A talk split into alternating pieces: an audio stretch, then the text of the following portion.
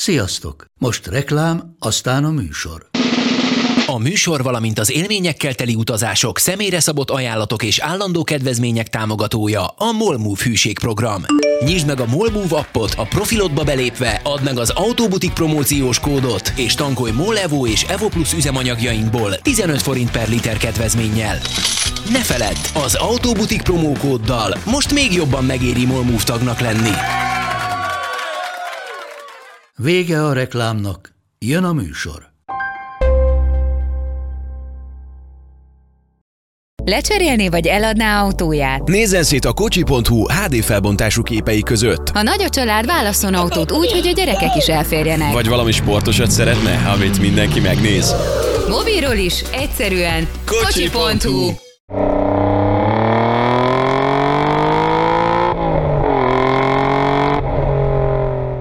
Sziasztok, ez az Instagram autós podcastje. Az Autóbutik szlogenünk járművekről és életről. Most uh, picit kevésbé az életet fogunk, fogjuk megint körbejárni.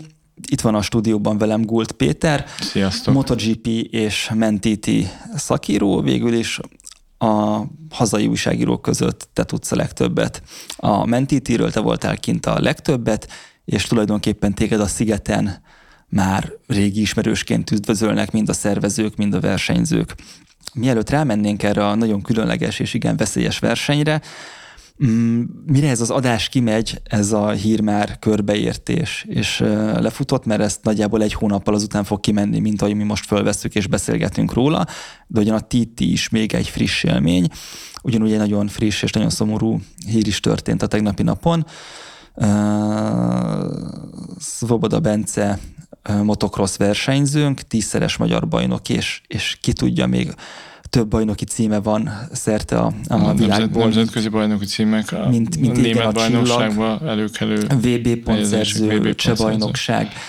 Tehát, hogyha mondhatjuk azt, hogy a legsikeresebb ö, motocross versenyzőnk, talán a német Kornélt lehet vele sikerességben együtt eml- Hát említeni. ketten, ketten, igen, ők ketten kiemelkedtek a magyar mezőnyből. legtöbbet, és a Bence ő a hétvégén egy cseh versenyen, versenybalesetet szenvedett, elesett, és a mögött érkező átment a nyakán, és a tegnapi napon jelentette be a családja, hogy Bence meghalt a kórházban, 31 éves volt, és ez egy, ez egy rendkívül mm, szomorú dolog, mert szerintem egyszerűen az nincs olyan elfogadható forgatókönyv, hogy egy 31 éves sportoló az életét veszítse. Pont.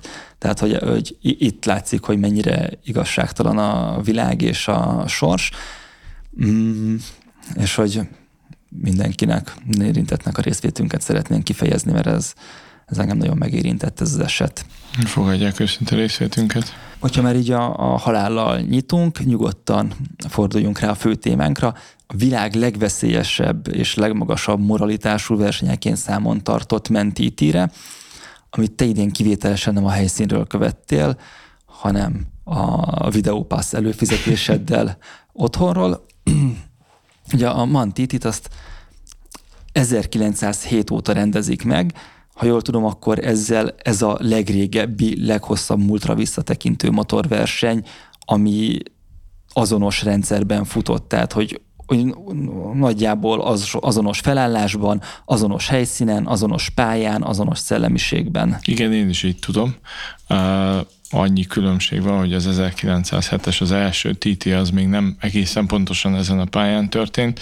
A Montencosta hegyi pályát azt egy néhány évvel később alakították így ki az útvonalat, és vezették be, de azt hiszem már ennek is több mint száz éve, úgyhogy valójában ez a talán a legrégebbi motorverseny, ugyanazon a helyszínen, ugyanazon a pályán történik, annyi, hogy időközben vannak szakaszok, amiket leaszfaltoztak. Tehát, hogy, a, hogy ez mennyire extrém, hogy egy verseny ilyen régóta van egy helyszínen, meg hogy létezik egyfajta formátum, hogy a Le Mans 24 órást. Igen. szokták még ilyen nagyon-nagyon régi, nagyon nagy múltú versenynek nevezni, de igazából Le Mans az mindössze száz éves, tehát az egy 1923-ban volt az első, az még egy ilyen tejfeles szájú Hát azzal se kell szerénykedni nagyon, de, de talán ez a két, két motorsport rendezvény az, ami a leginkább kimagaslik és kilóg.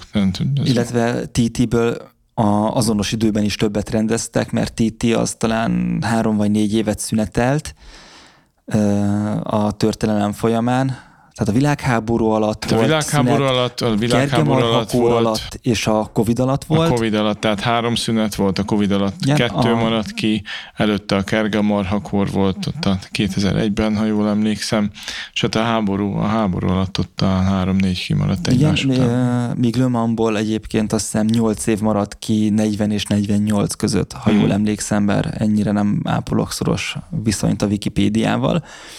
Ugye a Montitinek az a különlegessége, amiben máig nagyon extrém, hogy közúti pályán zajlik. De ezt a közúti pályát ezt nem úgy kell elképzelni, mint mondjuk, hogyha kimegyünk gyorsulgatni a Szentendreire, hanem Hát gyakorlatilag van egy, van egy közúti szakasz, amit kijelöltek, egy 60 kilométeres kör, a városokon és a Mansziget egyetlen hegyén azt névfelen átívelő út, gyakorlatilag három vagy négy útszakaszból rakták össze a pályát, és akkor ott kell körbe-körbe menni.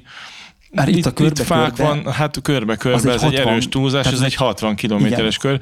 Úgy kell elképzelni az egész Manszigeti titit, mint egy rally gyorsasági etapot, mondjuk igen, talán a rally vannak ilyen hosszú etapok, és akkor ezekből a körökből van egymás után a kis kategóriákban négy, de van kategória, ahol három, és a, a kékszalagos verseny, a senior és a superbike pedig hat egymás után. Ez 360 km pont nemrég számolgattuk, hogy ez egy Győr-Debrecen kb. Uh, tehát, hogy, hogy azt kell e, iszonyat tempóban végigmenni. Igen. Egyébként ez azért alakult így, mert nagyon régen nem voltak versenypályák. Tehát 1907-ben a versenypálya mint olyan nem létezett. Hogy amikor Budapesten volt e, GP futam, akkor ott a Népliget környéki utakból zárták le azt a pályát, amin mentek.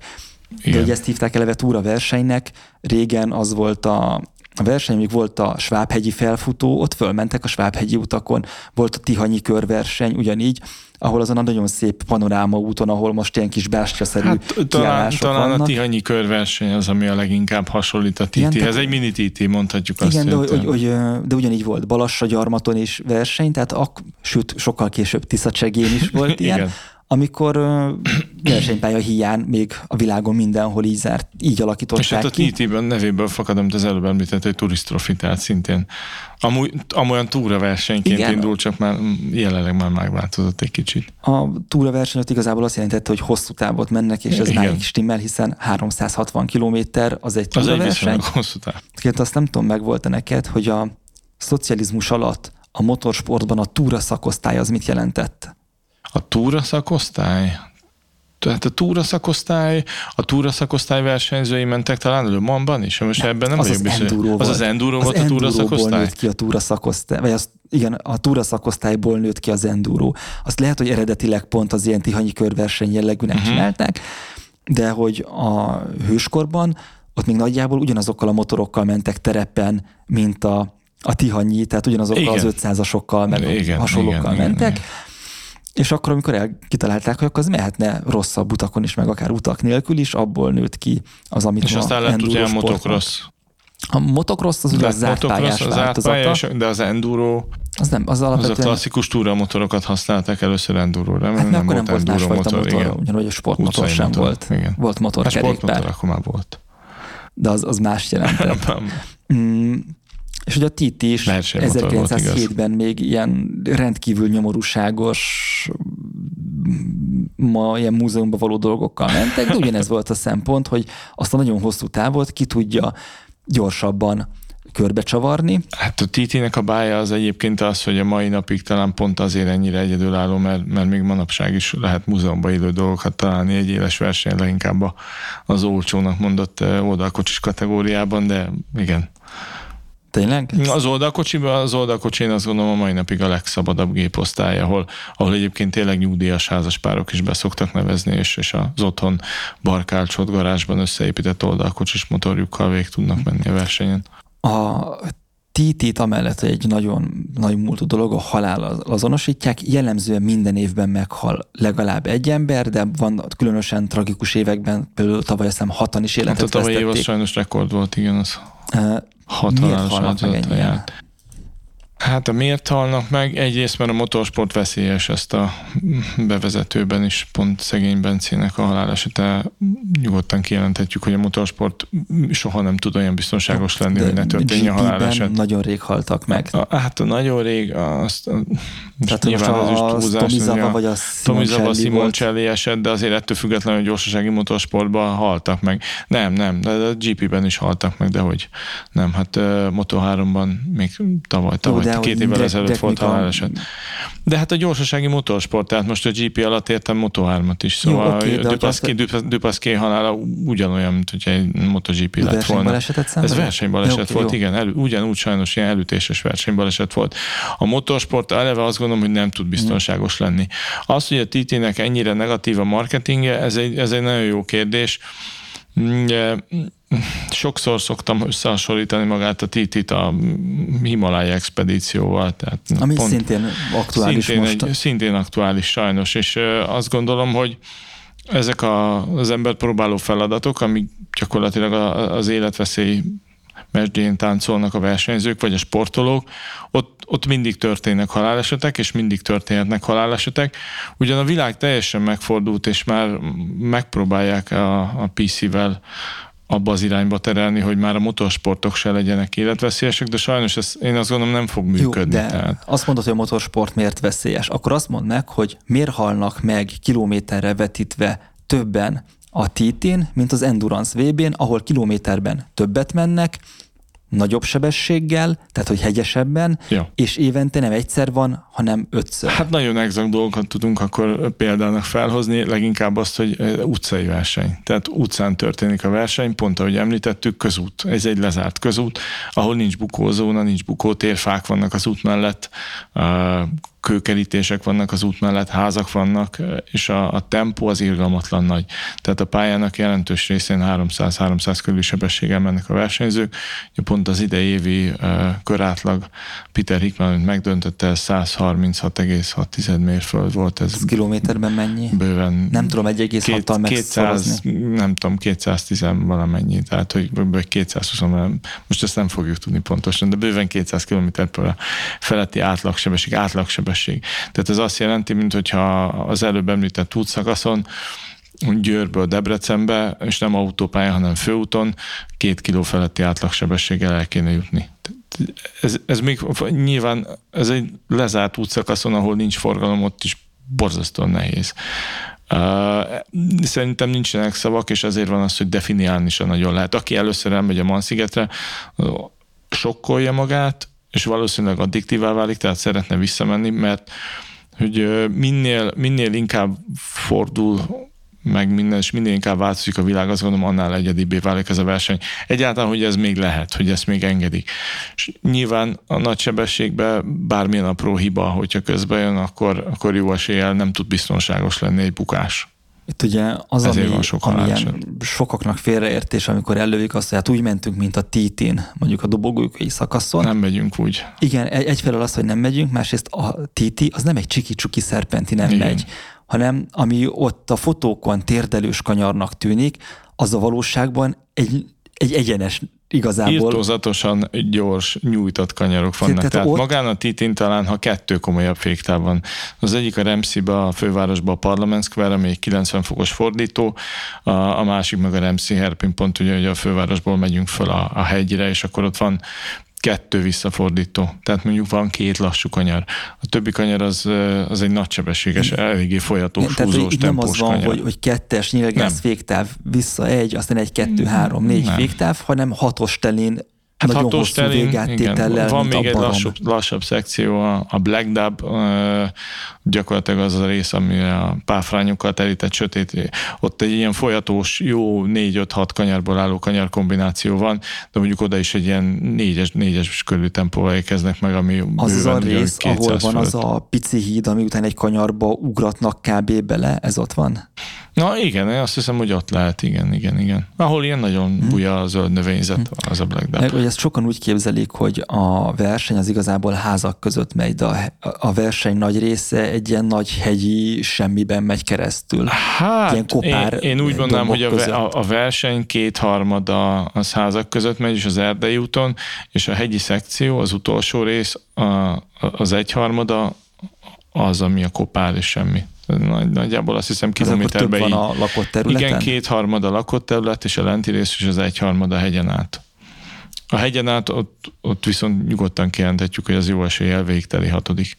Néha van egy kis öblögetés, de csak azért, ritka. hogy a dugattyú kapjon egy kis plusz hát, benzint, mondjuk és nem a, a, a Dallop Memoriálnál, Joy Dallop szobránál ott van egy ilyen uh, jobbal szekció, ahol most uh, az egyik versenyző David ott lerakta a könyökét, mert ez a happy, hogy most le akarta tenni a könyökét. Most elég sok versenyző letette ott a könyökét ott mondjuk van egy kicsit lehetőség bravúroskodni, de a többinél ott nincs idő bravúroskodni, tehát ott hatodikban valahogy be kell imádkozni a motort a kanyarba. És ugye a másik ilyen probléma, ami egy picit ilyen műszaki része az egésznek, amitől az egész veszélyessé válik, hogy nagyon változékony a, az egész pálya. Tehát, hogy az egyik felén más az időjárás, mint a másik felén. Igen. Más az aszfaltnak a minősége, valahol jobb, valahol rosszabb, tehát nem lehet egyfajta jó setupot találni. Mm, más a hőmérséklet mindenhol, mások a fényviszonyok mindenhol, hiszen bemész a fák közé az árnyékba, kész a hegyre, elmegy a nap, kisüt a nap, már azt se lehet tudni, hogy milyen színű plexivel indulj el. A fotózni nem egyszerű, tehát pont ez, hogy a blendéket folyamatosan állít, állítgatni kell, automatán nem nagyon lehet fotózni a folyamatos fényviszony változás miatt, de Hát olyan lehetetlen. Tehát én azt mondom, hogy a TT az tényleg pont az a motorverseny, ahol ha mindenből egy ilyen jó középértéket be tudnak lőni a csapat és a versenyző, akkor nagyjából sikeres lesz, vagy teljesíteni tudja, de valami egészen elképesztő, hiszen a, az aszfaltnak nem csak a minősége változik, hanem terepviszonyok miatt egyszerűen nem lehet, tehát nem, az aszfalt, nem azt kell elképzelnünk, hogy aszfalt hibák vannak konkrétan, hanem vannak olyan bukanok, vagy olyan nagy lejtők, és aztán azt követő bukanok, ilyen mondjuk a Bray Hill-nek az alja, a egyens után, ahol olyan 280-nál leül a motornak az alja, szikrázik minden, vagy ilyen a Baregaro alja, ahol, ahol van egy süllyedés gyakorlatilag az aszfaltba, és egy fehér híd, és akkor ott azt megpróbálnak belül menni a süllyedésen, és akkor ott szintén szikrázik minden. Vannak olyan szakaszai a TT pályának, ahol tapasztalt élversenyzőket szoktak megkérdezni, hogy ott milyen beállítással megy. Öt versenyzőből négy azt szokta nyilatkozni, hogy nincs beállítás. Ott valamelyik becsukja a szemét, és úgy küldi át a motort, valamelyik nem csukja be a szemét, de nincs jó beállítás. Vagy, vagy nagyon befosnak, vagy kevésbé. De ott bátorsággal lehet átmenni, és ezt egyébként a legtapasztaltabb versenyzők mondják. Ezért volt jó az idei uh, élő közvetítés, amit egyébként mai napig vissza lehet nézni az összes versenyt, a TT Plus, hogy Tehát, valami, van egy előfizetéses, van egy előfizetéses rendszer, van, ahol igen, igen. vannak a versenyek, és Nagyon meg korrekt, nézni. igen, ha 30 fontért be lehet jelentkezni, és akkor vissza lehet nézni az összes versenyt rendkívül jó lassítások vannak pont az ilyen kritikus részeken, az Agoslipnél és a Bréhill aljánál, ahogy, ahogy látjuk, hogy kihúszik a motor a versenyző alól, és egyszerűen olyan táncolásba kezd, amit azt hiszed, hogy ember nem fog meg, de valahogy ők pontosan tudják, hogy ezt a motort azt hogy kell kihozni, és hogy kell tovább röpíteni, mert nem, nem lehet más mondani, csak azt, hogy tovább röpítik ezeken a kritikus szakaszokon. Ezt egyébként versenyző szlengben úgy mondják, hogy meg kell nyugtatni a motort hogy elkezd így, így, így himvározni, és akkor olyankor hogy én, én nem meg tudom, kell nyugtatni. Lehet, hogy zárt pályán meg kell nyugtatni a motort. Itt én azt hiszem, hogy amikor lemész a Bréhill aljába, és 280-nál kicsap a hátulja, pedig most pont most láttam egy képet Dean Harrison motorjáról, hogy nagyjából olyan irányt vesz a Kawasaki, hogy, hogy a, a, a motornak az eleje az a szomszédos házfalára mutat, és akkor ő azt kihozza, majd amikor elvileg hmm. megnyugtatod a motort, utána átérsz egy olyan bukkanón, ahol tótágastál az eleje a motornak, akkor megint valahogy meg kéne nyugtatni, de hogy igen, gázzal kesimítják. Van egy közös barátunk, Bistei Péter, aki vezetett ugyan nem TT körülmények között, hanem rendes zárt pályán Herezben, TT-s versenymotort, a Taiko csapatnak a BMW-jét. Ian, Ian Hutchinson Ian Hutchinsonnak a motorját, és ő azt mondta, hogy a, a TT motor az nagyon nyugodtra van hangolva. A tengelytáv, hogy egy ilyen nagyon stabil, szemben mondjuk a zárt pályás, mondjuk egy Superbike motor, ami iszonyat orvos, nagyon izgága, nagyon kell, nagyon emberre is van szabva, tehát ott versenymotoroknál az van, hogy egy csapatban két egyforma motor, a két versenyzőnek ég és föld, nem is egy márka lenne. Az egyiknek nagyon orvos a beállítása, mert ő úgy megy, a másiknak nagyon olyan, mint egy chopperen ülnél, hogyha nem az vagy szokva, mert ő meg annyira terheli az elejét, hogy úgy lesz meg a balansz, és ehhez képest a TT motor meg egy ilyen inkább az Endurance VB-s motorokhoz hasonló, hogy Igen. picit hosszabb lengő villa, igen megbocsájtó egyébként, hogy nem annyira kihegyezett, és állítólag a motort sem húzzák fel annyira lóerőben. Hát ez egy tök jó felvetés.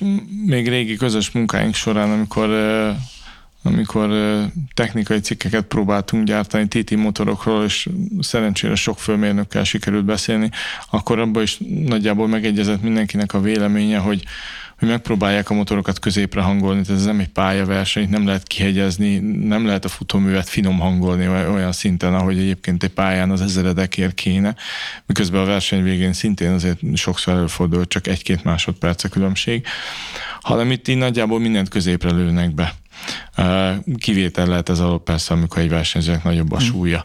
De az idei év talán ezért is nagyon jól reprezentálta ezt, amit most felhoztál, hogy hát a, a sebességrekordot azt egy stock motorral döntötték meg. Tehát a, azt a 136, nem tudom, 6, 6 mérföldes átlagrekordot egy stock motorral döntötték meg. A, aki nem motorsport bubus, annak azt lefordítom, a stock kategória az azt jelenti, hogy viszonylag kevés dolog módosítható a motoron. Igen. Meg van szabva, hogy a futóműben, de elől is csak a cartridge, nem az egész villa, hátul rugóstag, meg van szabva, hogy a blokkon belül miket lehet bingizni, és az viszonylag közel van a gyári állapothoz, míg a superbike kategóriában ott lengővillát cserélhet az ember, és ott azt meg lehet úgy csinálni, hogy hunyorogva, meg az idomokba látott bele maximum hát a igen. gyári motort. Egy, egy Superbike motor azért sok esetben. Hát pont most ebben a technikai innovációban nem lehet azt mondani, hogy közelebb van egy MotoGP motorhoz, mert most a MotoGP motorok nagyon elhúztak a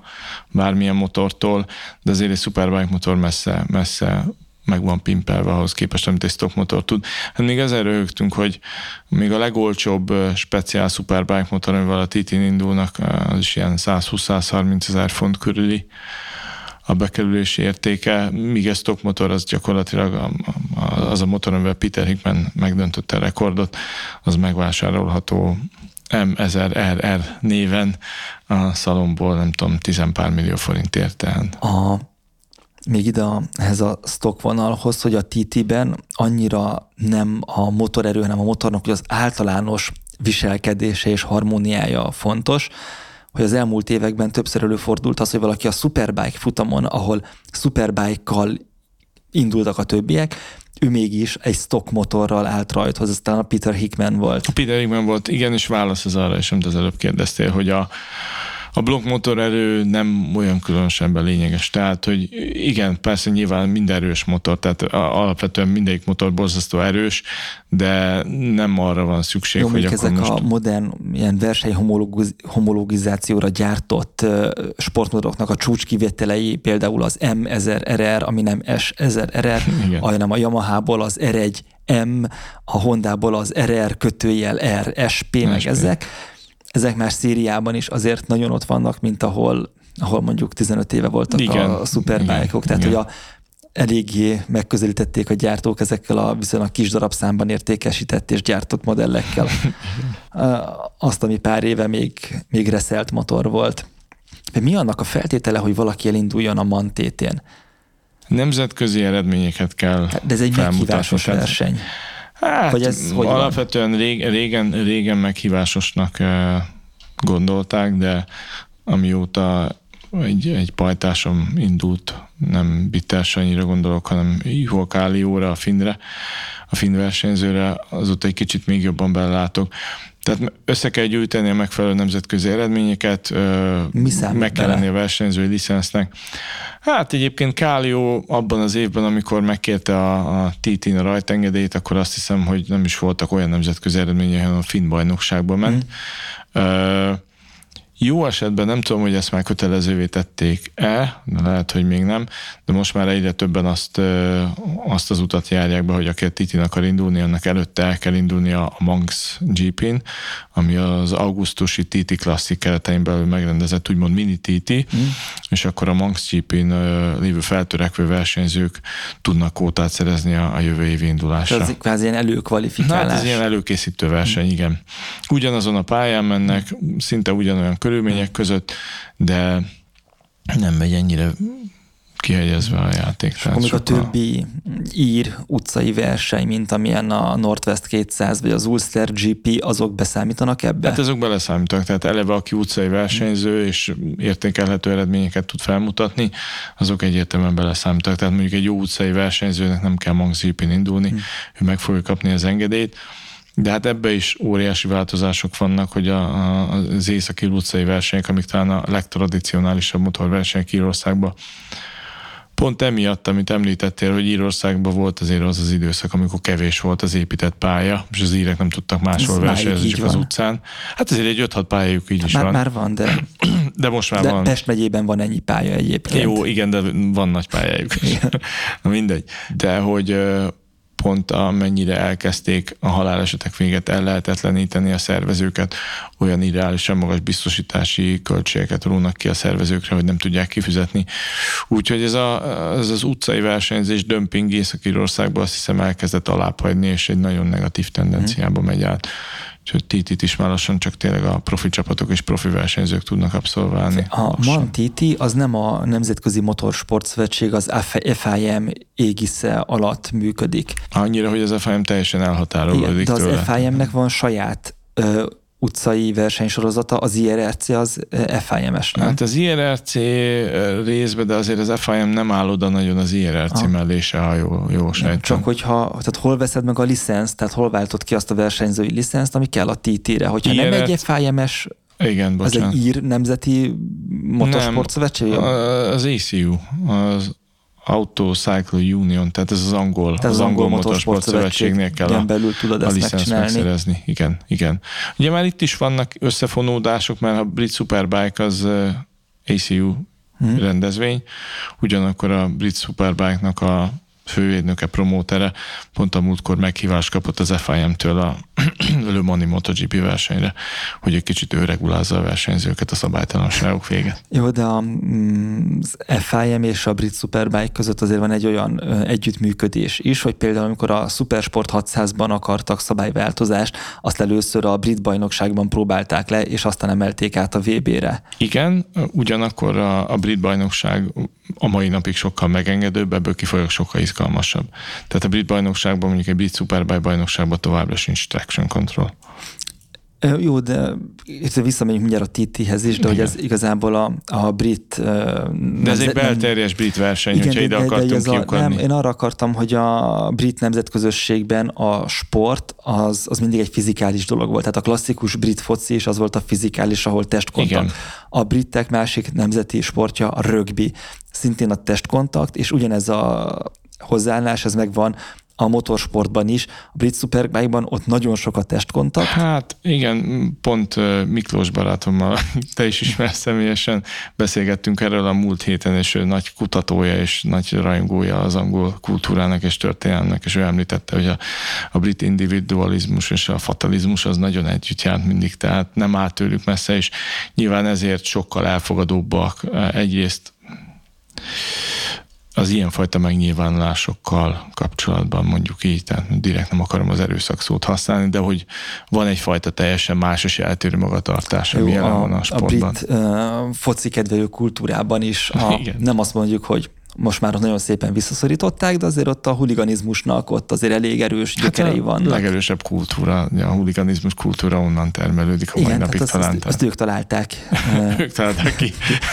Viszont az, hogy a, a titin, meg hogy még sincs testkontakt, az meg ugye azért van, mert nem egyszerre rajtolnak, mint az általam nagyon nagyra tartott Ulster GP-n, hanem talán 10 másodpercenként. 10 másodpercenként rajtolnak el a versenyzők, igen. És mi alapján döntik el, hogy ki milyen sorrendben lövik ki az embereket? Hát ez egy tök jó kérdés. Mert hogy nem az szokott indulni, nem aki a leggyorsabb, megnyeri. nem a leggyorsabb Igen. megy az egyes rajtszámmal, sőt most olyan szerencsétlen helyzetbe került szegény Ausztrál Davo Johnson, hogy ő kapta meg az egyes rajtszámot, közben borzasztó lassú volt el.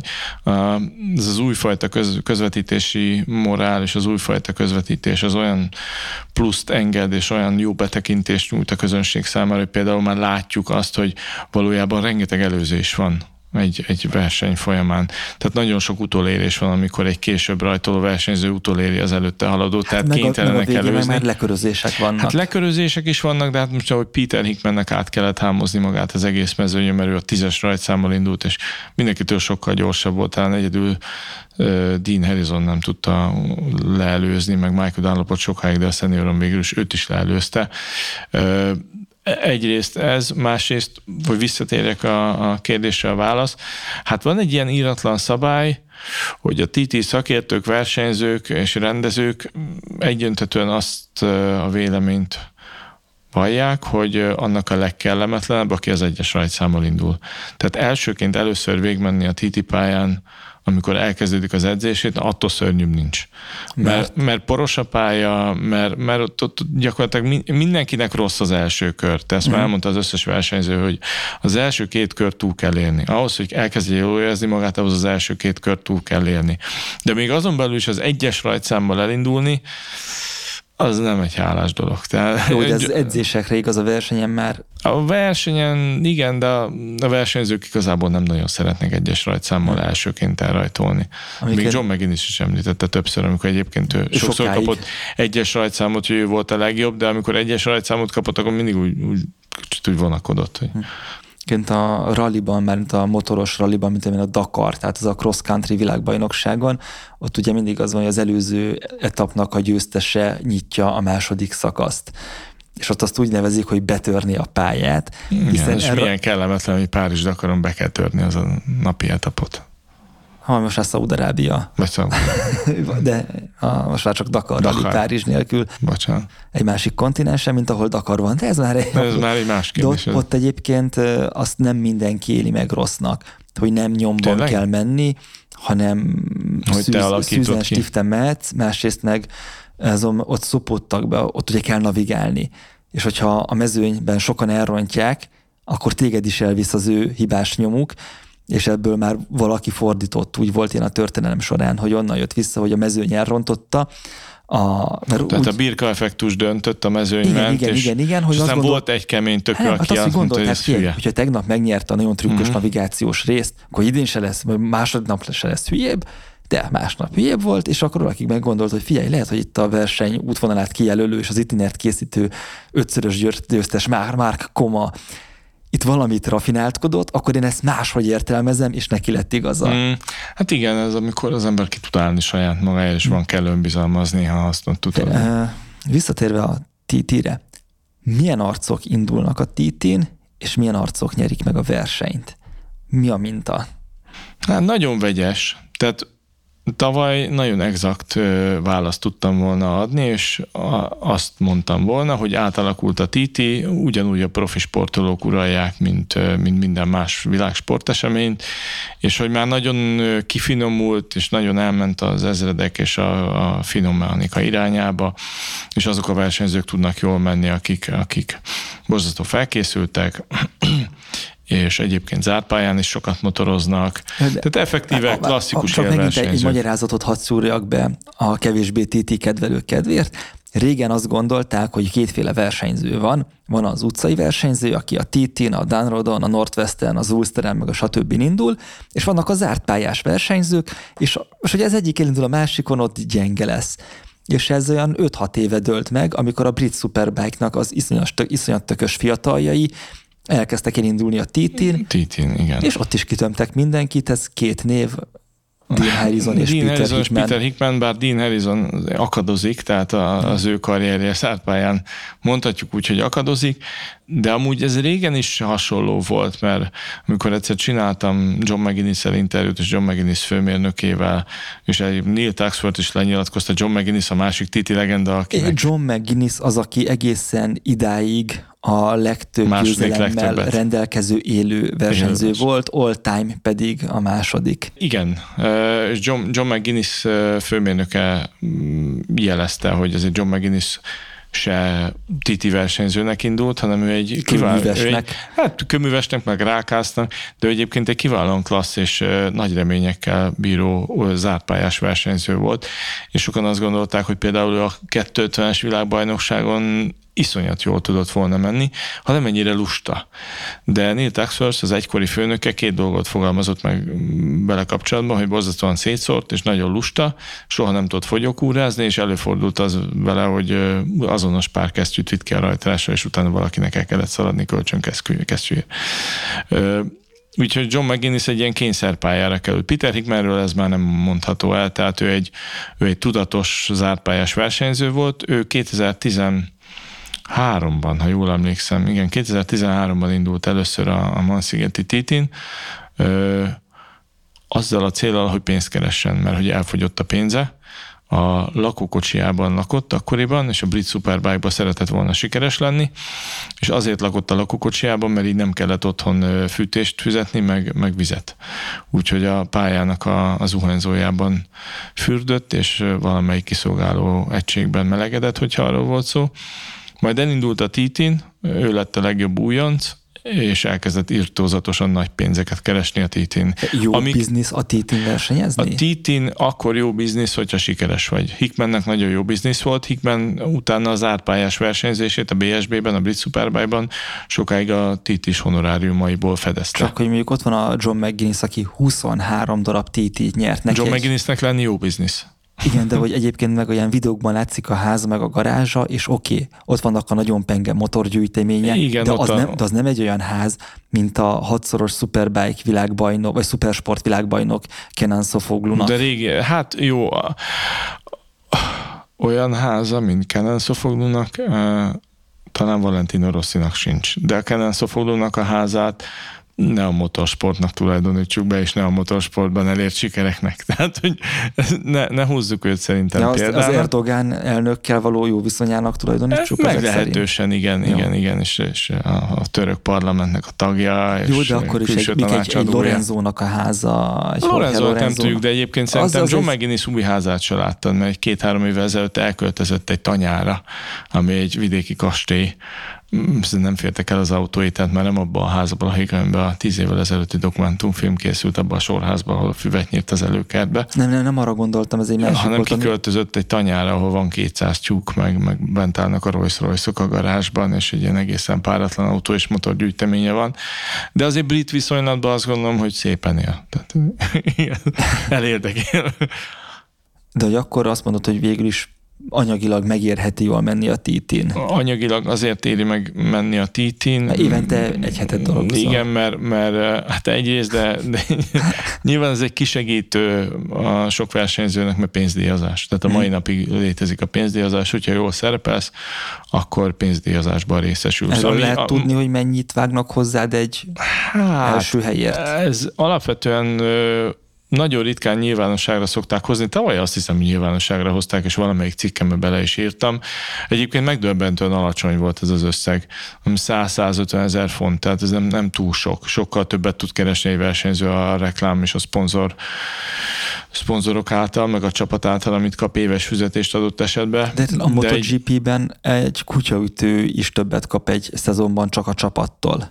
Uh, igen. Tehát ennek Igen. a dupláját kapják ö, MotoGP-ben olyan 300 ezer az alsó, igen, ha jól, az 250 ezer 250 ezer. dollár vagy euró. Igen, igen, de hát a MotoGP-be is csökkennek a bérek. Tehát Ott nagyon a durván csökkennek, Scott, igen. Scott Redding barátunk erre panaszkodik most már lassan 5 éve, hogy ő annyit szeretett volna keresni, mint Valentino Rossi és Mark Márquez, de valahogy nem, nem adja ki a matek, mert Az eredményei sem indokolják. nem tud egy milliót többet keresni, és a, és a BMW-k nem hajlandó többet adni neki, mint évi egy millió eurót. Úgyhogy igen, tehát ha így nézzük, akkor ez a 100-150 ezer font, ez nem tűnik soknak, de nem hivatalos plegykák azért erőteljesen arról szóltak, hogy lehet, hogy a, a szervezők ennyit fizettek, mondjuk tavaly egy győztesnek, vagy 200 ezer, tök mindegy, de Michael Dunlop, amikor megnyerte az első szeniort a BMW-nek 2000 14-ben. Ott kapott egy olyan prémiumot. Akkor ő ott kapott egy olyan prémiumot, ami azt hiszem, hogy egy millió fontot elkerülte. Tehát, hogy ott a BMW-től egy elég komoly prémiumot mm. kapott. Úgyhogy viszonylag jól lehet vele keresni, csak kérdés, hogy ki mire költi el. Hát Guy Martin a, a legjobb példa erre, hiszen Guy Martin tudjuk, hogy soha nem nyert egyetlen TT futamot se.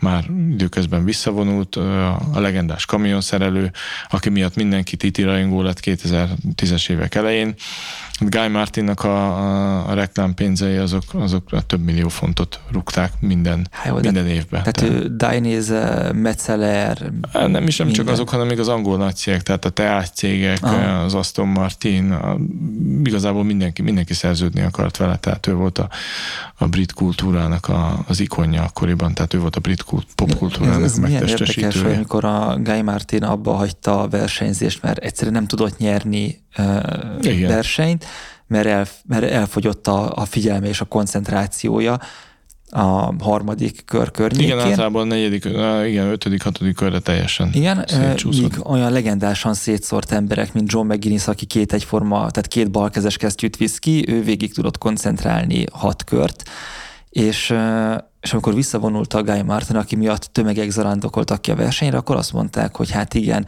itt most hatalmas visszaesés lesz az érdeklődésben, és lehet, hogy egy évig volt, de aztán ez, ez megszűnt, és én ugyanezt láttam egyébként a GP-ben is, hogy mondták, hogy jaj, hát a Rossi elmegy, és akkor, akkor nem fogja senki nézni, és igazából azóta döntöttek egy rekord nézőszámot a francia hát igen, futamon. döntöttek egy, a tavalyi év az nagyon bugdácsolt a GP-ben, azt hmm. úgy láttuk erőteljesen, de idén szerintem kezdi összeszedni magát, és még kell egy jó pár év, amíg, amíg a Rossi visszavonulást követő bánati időszak majd elmúlik, de azért Mugello se volt annyira siralmas, mint, Na, mint mondjuk tavaly. Nem, tavaly elég siralmas A futamok volt. nem lettek rosszabbak attól, hogy Rossi nem, a, nem ért hát, a 18. helyen. Rossi az utolsó két évben sok fizet nem zavart, ez Igen, igazság. Tehát, hogy, tehát, hogy ebből a szempontból nagyjából mindegy, és lassan igaz lesz ez talán már már kezel is, de nem menjünk Igen, ennyire már el, elkezdte elveszíteni a, a Én így érzem, bár ez most nem tudom, biztos lesz egy írtozatos támadás miatt, de, de nem baj mivel még a szakszeningi futam előtt veszük fel ezt, ezért ne nagyon szaladjunk el GP-be. Én borzasztóan örülnék, ha már, már kezd nyerne és visszatérne. Tehát tökre De ez, adnám. mire ezt meghallgatják a hallgatók, lehet, hogy már rég Lehet, hogy mindent megnyert már addigra, igen. Visszatérve arra, hogy milyen típusú arcok indulnak, tehát milyen nemzetiségek vannak főleg jelen, igen és elég sok versenyzővel beszéltél, mi az a személyiségjegy vagy habitus, amiben te azt látod, hogy a, hogy, hogy az kell ahhoz, hogy valaki jó versenyző legyen, meg beszippancs ez az egész őrület? Hát erre kizárólag összetett választ tudok adni, és tudnék egy nem korrekt választ, meg egy korrekt választ adni. Ezt de most a, a nem korrekttel, az hát a nem, sokkal érdekesebb. A, nem korrekt választ, hogyha a, a a sörsátorba, ha, ha belépsz, akkor az összes győztesnek az óriás portréja kint lóg a csapolók fölött, és első ránézésre úgy látod a portrékon, hogy itt mindig hibbant. Tehát, hogy valami nem stimmel. Van az a pszichológiai teszt, amikor ilyen bűnözők, meg mindenféle erőszaktevők és bolondok Igen. képeit mutatják, és neked meg kell mondanod, hogy melyik a szimpatikus akkor valószínűleg ott bemész a sörsátorba, és egy nem tesz mész veled őrülteket látsz magad előtt, akik, akikkel látod, hogy valami nem stimmel. Egyébként az életben, hogyha az életben kéne definiálni az ott induló versenyzőtek, akkor Peter Hickman profizmusát leszámítva nagyjából ugyanezt, ugyanezt lehet neki hozni, hiszen hát kell egyfajta kell egyfajta őrültség ahhoz, hogy valaki elinduljon a titin. Tehát valóban nagyon-nagyon összpontosítani képes versenyzők tudnak ott végmenni, tudnak jó eredményt elérni, egy nagyon összeszedett lélek és test és fizikum és koncentráció szükséges ahhoz, hogy valaki a titin nem is az, hogy sikeres, hanem hogy egyáltalán középmezőnybe tudjon szerepelni de hogyha nem kellően bolond, akkor, akkor ne, ne is induljon el. Tehát, mert hogy egyszerűen vannak olyan szituációk, amikor, amikor nem lehet elspórolni. Ez a Peter Hickman volt a, leg, a legizgalmasabb az ide, amikor kérdezték tőle az első Superstock verseny után, hogy hegyen lefelé az utolsó egyenesben miért egy kerekezett végig, amikor meg lehetett volna a körrekord, és mondta, hogy azért már ahhoz volt kedve, integetett a rajongóknak és kérdezték, hogy de meg lehetett volna a körrekord, és mondta, hogy hát meg lehetett volna, de meg kellett volna erőszakolnia magát, hogy meg a körrekord, és neki nem volt hozzá kedve. És így gyakorlatilag elmondta, hogy beleszart az egészbe, tehát ő nem akart körrekordot csinálni. Ott már tudta, hogy nem fog nyerni, gondolom. De ott nyert, azt ott nyert, nyert, csak egyszerűen el, elpoénkodta. És akkor valószínű, hogy utána rászólt a csapat, mert a második Superstock versenyen futotta ezt az űridőt, ahol, ahol gondolom meg kellett magát erőszakolnia, és meg kellett hozni azokat a rizikókat.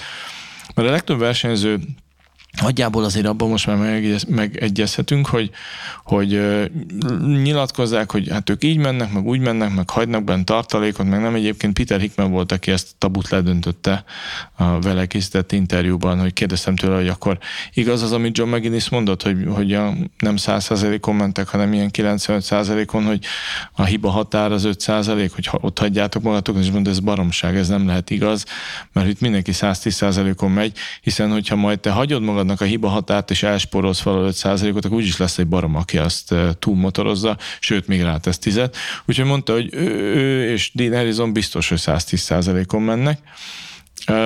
Ugyanakkor Peter Hickman az a csávó, aki fölragasztotta, tehát megint csak azt mondom, hogy nagyon, nagyon visszanyúlik, tehát a Titinek a szellemsége az nagyon visszamegy a 60-as, 70-es évek nagyon maszkulin időszakába, hiszen hát Peter Hickman az a versenyző, aki most a sisakára ragasztotta James Hunt legendás idézetét, hogy a, a szex a bajnokok reggelie, és hogy e, ezt ragasztotta a sisakjára.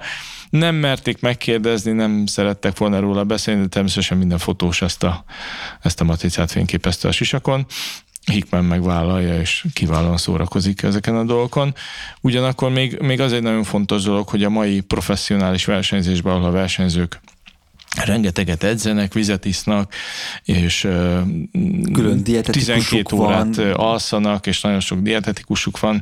Pont most... Hát egy top versenyzőnek, de, top, igen. de annak még az van, hogy minden naponta kétszer vesznek tőle vért, és mm, figyelik, igen, edzés figyelik közben, és, meg és hogyha kívül. szükséges, akkor vérátömlesztést is nem, végrehajtanak. De, hogy, de hogy ez egy tök alap, hogy amikor Red Bull támogatott versenyzők, de a cross-tól kezdve, nem tudom, Igen, micsoda. ők elmennek a Red Bull Akadémiára. Ott ahol, vannak a Red Bull Akadémián, és ahol akkor... az orvosok megvizsgálják őket, hogy akkor... De és ott, ott az a tök alap dolog, hogy akkor... Ehetem még rist, Ott van nem. egy hétig, nyomja a futópadot, Igen. és van pont vesztek tőle tízszer vért különböző hát, helyzetekben.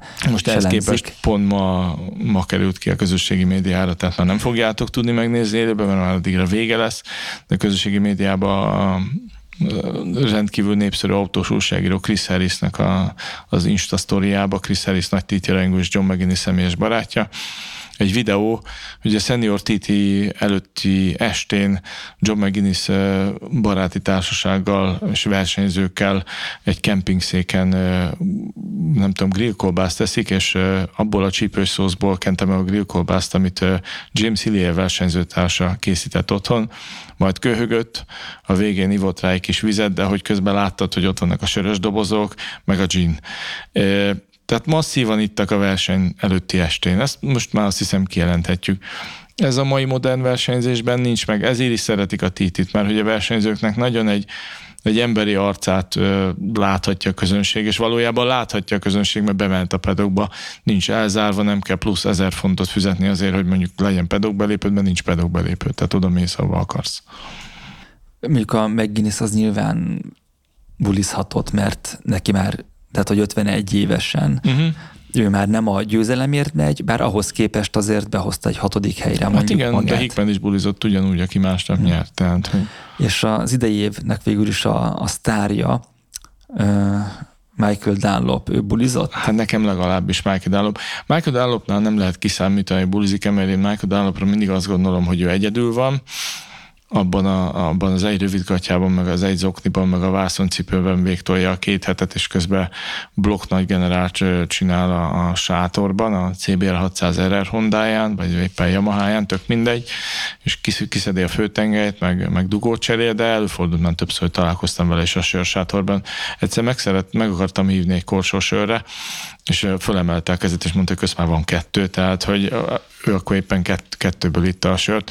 Ne, szerintem nem veti meg Michael Dallop se ezt a fajta életmódot, de sokkal zárkozottabb, és rendkívül örülök annak, hogy az idén de picit dánlopozzunk, mert a, jó, a, a, jó, ő, ő az a szál, az, akit, amiki miatt az idei év az nagyon különleges lett, hogy ő ugye egy utcai versenyző családból származik. Ő, ő a fekete báránya ebben a megváltozott TT-ben, amit most megpróbáltunk előadni, hogy, hogy itt már csak a profi versenyzők tudnak élesen menni. Hogy uh, neki a nagybátyja az a Joey Dunlop, tehát az apjának a testvére az a Joey Dunlop, aki a TT történelmének a legtöbb győzelmét, a 26-ot uh, gyűjtötte össze, tékét egy év alatt azt hiszem hat győzelmet lehet maximum begyűjteni.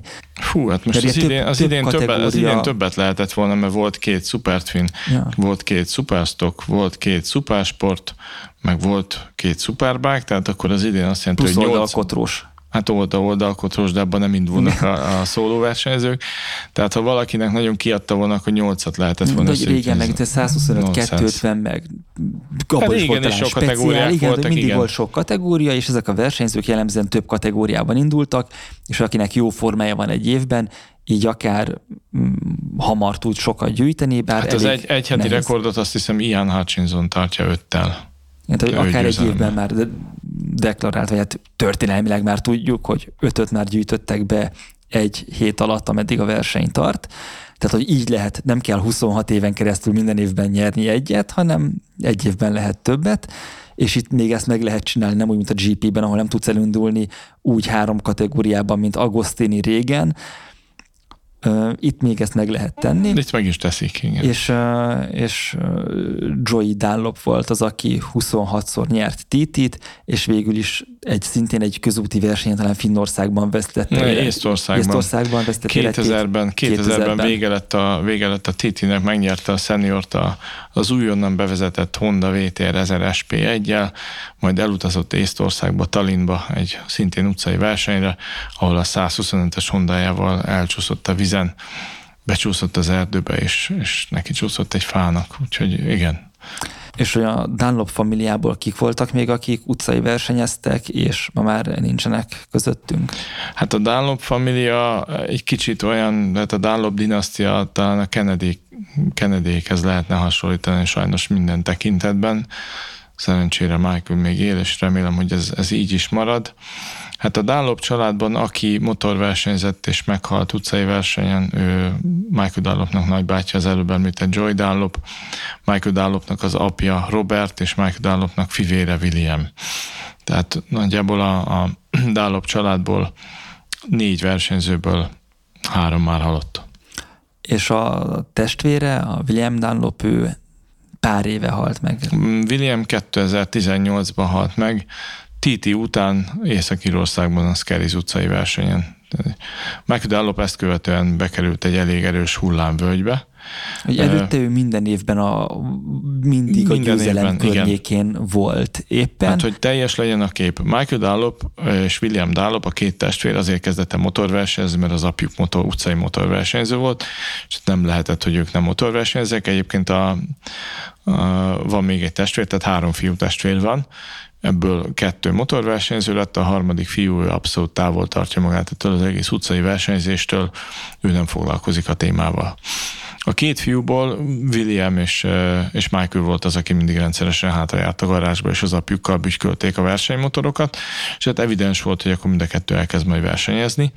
Majd jött a nagy fordulópont a, a Dálop család életében, amikor, ha jól emlékszem, mindkét fiú és az apjuk is versenyzett a, a 2009-es Northwest 200-as utcai verseny, ami a TT előtt volt két héttel, és Robert Dunlopnak, az apukának a 250-es motorja megragadt, egy, megragadt az egyik egyenesben, ahol, ahol kikerülhetetlen volt a bukás, és az utána érkező versenyző átment rajta ilyen 200, nem tudom, 40-es, 50-es tempónál, ő a helyszínen életét vesztette, akkor a két fivér hazament aznap este, mert ők a pályától nem messze laknak, és akkor megbeszélték az édesanyjukkal, hogy, hogy hogyan tovább.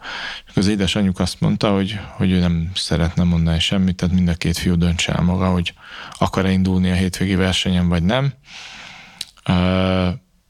William, ha jól emlékszem, úgy döntött, hogy, hogy, hogy visszavonult arra a hétvégére, Michael viszont hajtatatlan volt, és elindult ugyanazon a versenyen, és két nappal később ugyanabban a kategóriában megnyerte élete első nemzetközi utcai versenyt a Northwest 200 és 2009 volt ez az év Michael Dunlopnak, ami egy teljes pálfordulás mm. volt, és onnantól kezdve a karrierje elkezdett fölfelé íválni.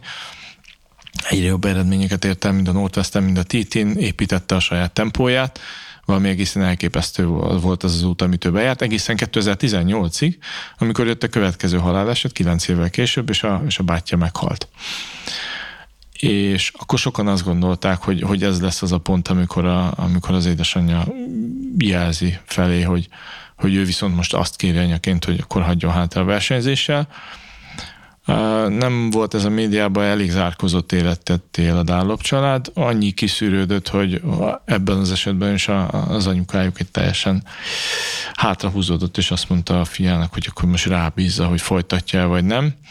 Annyit kell tudni, hogy Williamnek akkor született, vagy talán egy hónappal később született meg a, a második gyermeke, úgyhogy a felesége várandós volt, amikor ez a baleset történt.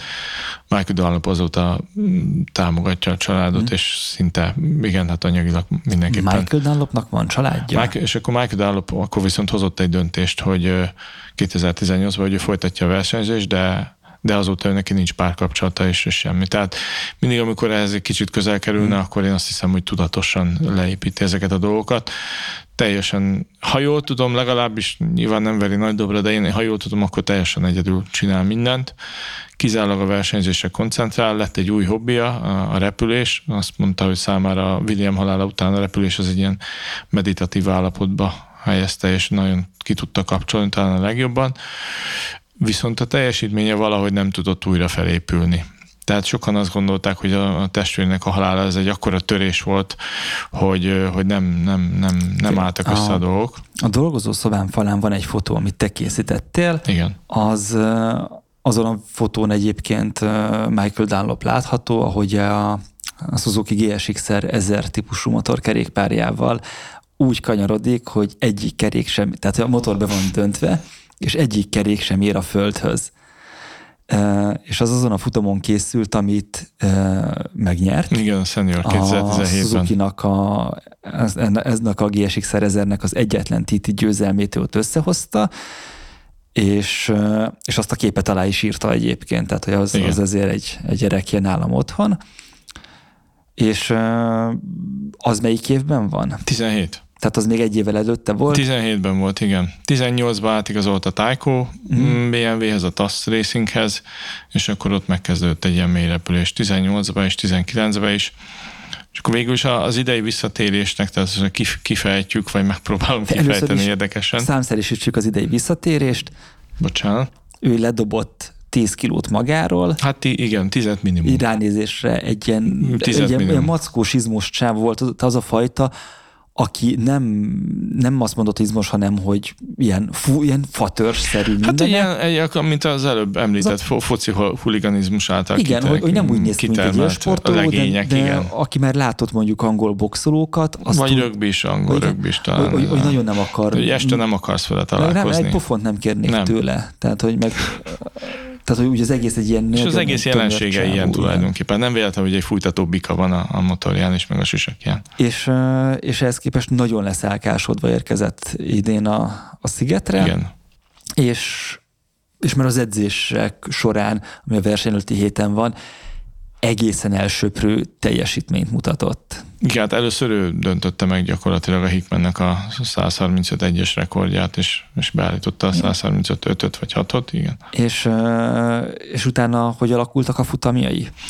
Hát a futamjai úgy alakultak, hogy szerzett négy győzelmet, gyakorlatilag egy biztosnak hit ötödik győzelem egy motorhiba miatt elúszott, és emiatt a biztosnak hit győzelem miatt úszott el az is, hogy beállít, a nagybácsinak, Joynak a 26-os rekordját. Tehát, úgy, hogy úgy érkezett a szigetre, másfél hogy, kör választotta el attól, hogy a 26-os rekordot hogy 21 beállítsa. győzelemmel érkezett a szigetre. Igen.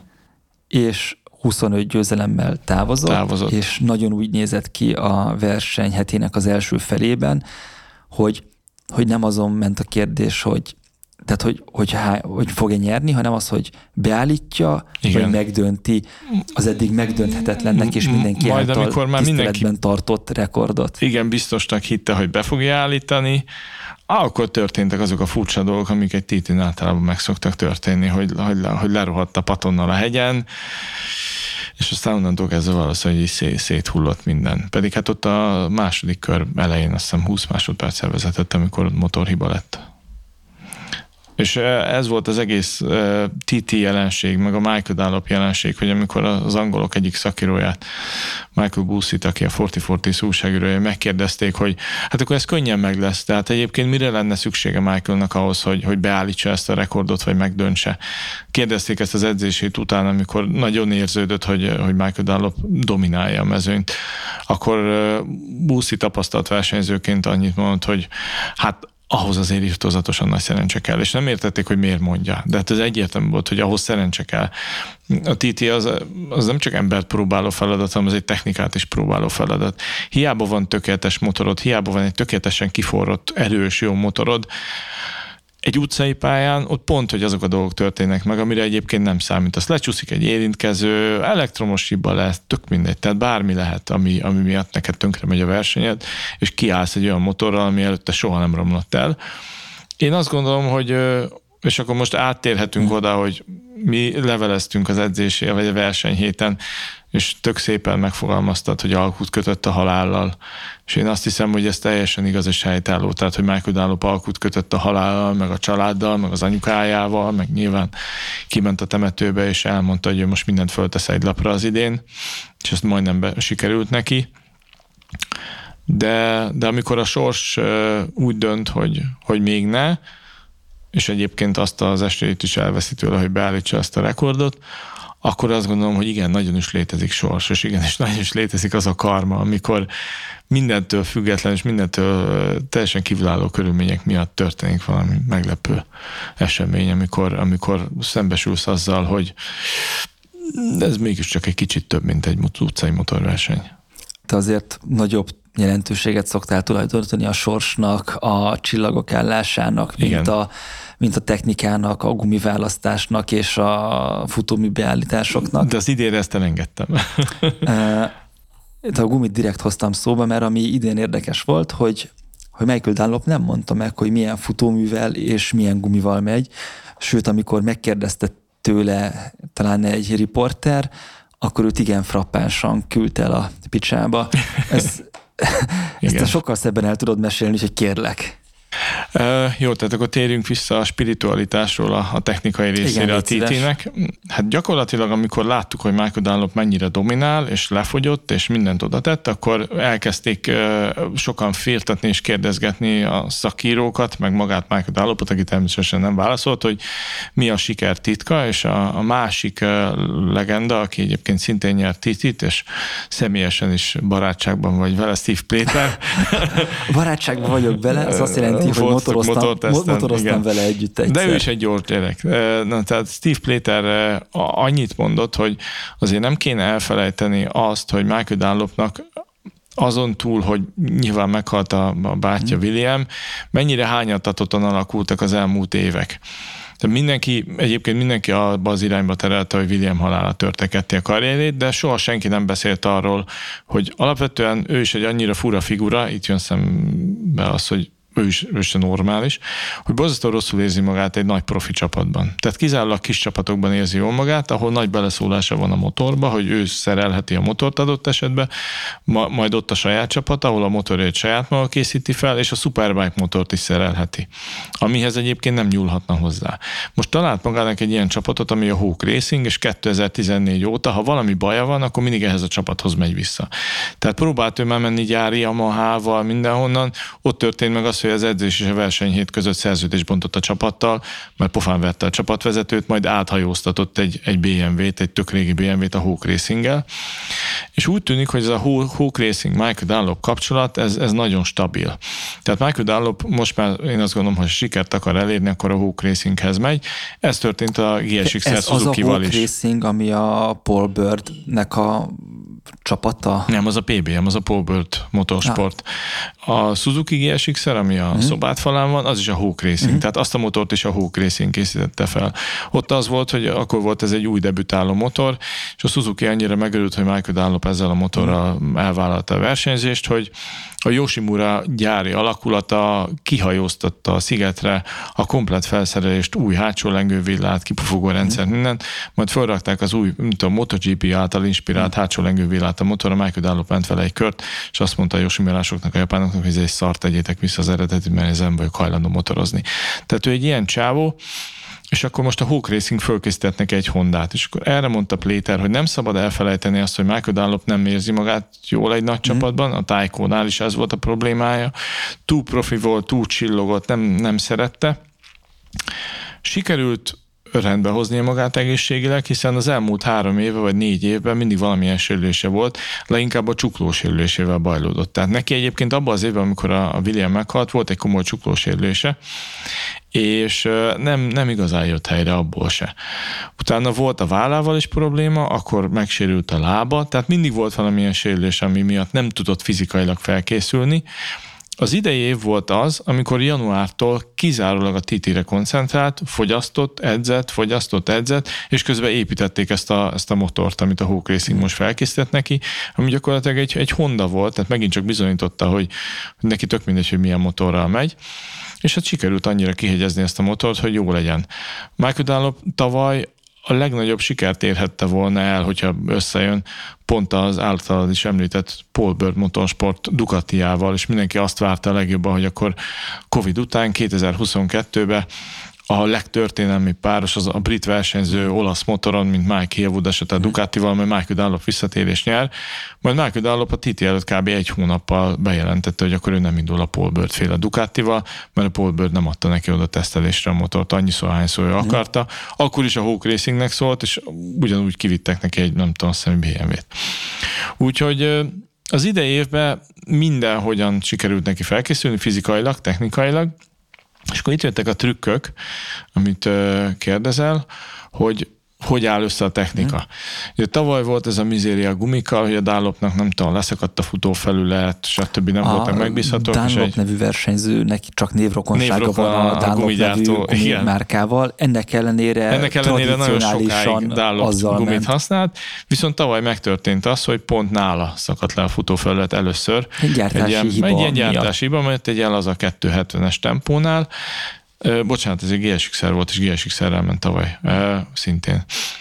Úgyhogy, úgyhogy akkor a verseny közben, ha jól emlékszem, ő, ő ott hagyta a Dunlop gumit, és váltott Menzellerre, míg a Dunlop a második hétre legyártott egy ilyen vágott felületű, mm. ugyan egy gumit egyébként, de egy gyárilag vágott felületű gumit, amivel azt mondták a versenyzőknek, hogy jó, akkor most már ezzel elindulhatnak, de közben a Dunlop lobbizott azért is, hogy csökkentsék a versenytávot, tehát volt egy mizéria ezzel a, a, a gumival kapcsolatban, és akkor egy csomó versenyző gyártót váltott, most Michael Dunlop ezt az idejében úgy küszöbölte ki, hogy nem volt hajlandó elárulni, hogy milyen gumival megy. Tehát ezt onnan tudtuk, hogy bár akárhányszor fölállt a dobogóra, minden versenyző tradicionálisan fölveszi egy mhm. gumigyártó sapkát, Michael Dunlop kizárólag az energiaitalos sapkáját volt hajlandó felvenni, a gumigyártóit nem.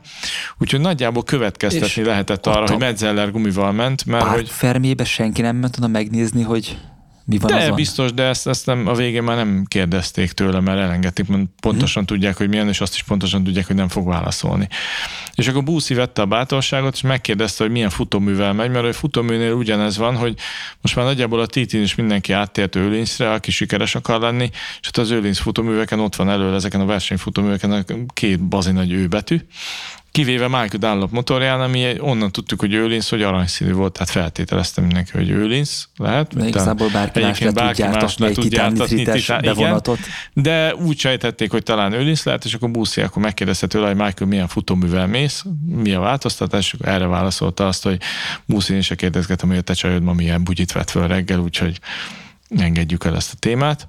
Úgyhogy e, nagyjából kikerült a választ, és e, hát Michael Dallop arra hivatkozott, hogy ő ezt is kizárólag az eredményre koncentráltan akar versenyezni, nem akar foglalkozni újságírói kérdésekkel, nem akarja elmondani a technikai trükköket, nem akar beszélni a háttérről, nem akar beszélni semmiről, sőt elzárkózik minden elől, kizárólag a versenyzésre koncentrál, úgyhogy nem tudtuk meg azt, hogy milyen futóművel ment, meg azt, hogy milyen gumival, csak következte. Te, te interjút vele készítettél talán kettőt is, de egy, egyet biztos. Egy, egyet biztos, a másodikra nem emlékszem, de egyébként egy, egy, az egyikre emlékszem. Milyen figura? Milyen uh, volt vele dumálni? Michael Dallop egyébként az a csávó, aki, akitől rettegsz, nem akarsz tőle kérdezni, nem mersz hozzá oda menni, úgy hallottad, hogy veszélyes, mm. tudod, hogy már pofán vett egy csapatvezetőt, egyébként egy olyan csapatvezetőt vett pofán, aki amúgy nightclubokat üzemeltet, és verő emberei vannak. Na, őt simán lecsűrte. De mindenki tartja a távolságot ezzel szemben, amikor leülsz vele dumálni, akkor egy, egy, egy rémesen kedves szerény és nagyon közvetlen csáva, aki fog válaszolni a kérdéseidre. Az más kérdés, hogy nem csak északi akcentussal beszél, hanem van neki még pluszba egy saját akcentusa, amiben a szavaknak a kétharmadát elharapja, és csak az első harmadát mondja. Amikor egyébként nagyon ideges, akkor szokott így nyilatkozni, a szenőr után nem esett jól neki ez a nem mm. tudom 40 vagy másodperces veresége Hickmannel szembe, ott mondjuk úgy nyilatkozott, hogy még egy, az itókájának a szívószála is a szájában volt. Szerintem a riportál se értette, hogy mik a válaszok. De... Amúgy kedves, tehát egyébként kedves.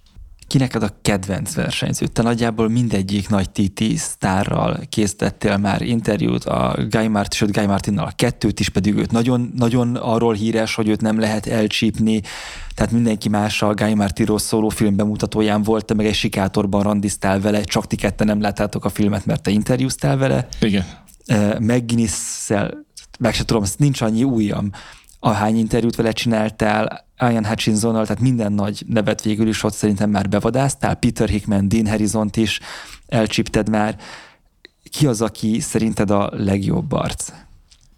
Erre azért nehéz válaszolni, mert, mert, mert nyilván amikor tök régóta mm. váltam a TT-re, és, és engem is utolért a Guy Martin hullám, amikor a Guy Martin mm. nagyon népszerű volt, és tökre rajongva néztem az mm. ő jelenségét és motorozását, és tök sokáig kutattam, hogy akkor ki az a Guy Martin. De aki megérti a TT-t, az egy idő után rádöbben arra, hogy nincsenek kedvenc versenyzői, hiszen mindegyik versenyzőben van valami szimpatikus azért, amit tesz, vagy amit letett az asztalra. Ha azt mondom, hogy, hogy ki a legkedvesebb, és talán legközvetlenebb, és elképesztően szerény, akkor én azt mondom, hogy ez a John McGuinness, de csak azért mondom a John McGuinness, mert egyébként vele beszéltem a legtöbbször, és ő az, aki nagyjából mindig köszön előre. A, de nem mondanám, hogy a Michael Dallop kevésbé szerény, mert pont ugyanolyan szerény ő is. Azt gondolom, hogy aki a legkevésbé szerény, mondjuk az a Peter Hickman. Ő, ő a legkevésbé szerény. Ő egy nagyon profi, ő egy, ő egy profi üzleti és sportfilozófia mentén összerakott fiszkóvá nőtte ki magát az elmúlt tíz évben. Tehát ha rá azt lehet mondani, hogy ő nem szerény, akkor mondjuk biztos az a csávó. Dean Harrison egy fura figura, de egyébként nagyon kedves. Hogy ki a kedvenc, ez azért nincs, mert a, én egy ilyen nagy rajongó alkat vagyok, tehát én mindig rajongok valakire, ezt hozzá kell tenni. Én gyerekkoromban, és nekem, én nekem mindig voltak ilyen nagy idoljaim. És a TT az az, ahol azt tudom mondani, hogy egyébként én magáért TT rajongok. És borzasztóan boldog vagyok annak, hogy ezek a nevek még ott mennek. Tehát még 51 évesen egy John McGinnis elindul, 51 évesen szinte egy Michael Rutter még elindul. Mindig vannak kevésbé szimpatikus, meg nagyon szimpatikus versenyzők, de a Titi az annyira manírmentes szerintem, hogy nagyjából nincs olyan versenyző, akit jobban kedvelnél a másiktól. Hát lehet, hogy kicsit valamelyik felé jobban hajlasz egy adott versenyen, vagy adott esetben úgy gondolod, hogy történelmi szempontból nagyon nagy dolog lenne, hogyha nyerne, így voltunk ezzel az idén Michael mm. Dunloppal, de ha most mindenképpen azt kellett volna megjelölnöm, hogy kinek a győzelmének örültem volna legjobban, akkor azt mondom, hogy John McGuinness, de ezt azért mondom bátran, mert azért tudjuk, hogy a McGuinnessnél most már a győzelem annyira nem játszik. Talán egy dobogó még összejöhet, én abban azért még bízom, de a győzelem annyira talán nem. Figyelj, igazából meg, meg is van a megfejtésem, hogy miért manírmentesek, hiszen ugye mondják, hogy pucina jössz a világra, és ugyanúgy távozol. Igen és ők azért ott, ott jellemzően azért tudják, hát ott hogy, hogy, hogy, ott, hogy ott ott eleve, hogyha baj van, akkor ott zárt koporsós temetés lesz. Igen. És azért így is búcsúznak el a rajtrácson, ez, ezt, ez elég sokszor láttad test közelből, hogy kinek milyen rajtprocedúrája van. Hát ez a legidegelázóbb élmény, amikor mondjuk Job McGinnis elköszön a családtól, elköszön a két gyerekétől, és akkor a, az utolsó puszit általában mindig a, a lánya kapja mézi a rajtalácson már, amikor ott áll, akkor a sisakból kidob egy puszit felé.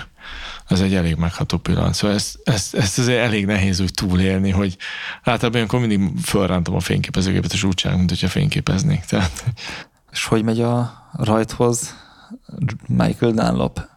Michael Dunlop az idén másképp ment a rajthoz, mert eddig mindig úgy ment a rajthoz, hogy amikor már fönt álltak a motorok, és az összes versenyző fönt ült a motoron, akkor utolsóként bőrruhában lehajtott sisak rostéjjel szokott megjelenni, és minden futamon így ment fel most is a versenyhét első felébe, amikor nyert, kivéve a senior TT, amikor ott volt sokkal korábban, úgyhogy lehet, hogy volt benne valami kis kabala is, hogy nem tudom, hogy nem, nem tudom, miért csinálta másképp, de, de valamit másképp csinált, és korábban megérkezett. Michael Dunlop egyébként mindig utoljára érkezik, és nem kommunikál senkivel.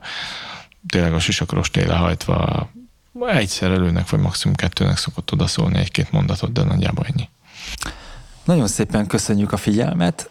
Én is. Itt most ezzel a remek adásunkat, bár tudnánk folytatni még pár órán keresztül, de az SD kártyák mérete és a stúdióbérlési időnk az ennyit engedett. Nagyon szépen köszönjük a figyelmet ott, ahol ezt hallgattátok, ott iratkozzatok föl, kövessétek az autóbutikot, olvashatok Instagram-ent, és kövessétek Gult Péter munkásságát, találkozunk két hét múlva is, más élettel telibb és autósabb témákkal. Sziasztok! Sziasztok! Kocsi.hu. Autós apró hirdetések gyorsan, igényesen. A műsor a Béton partnere.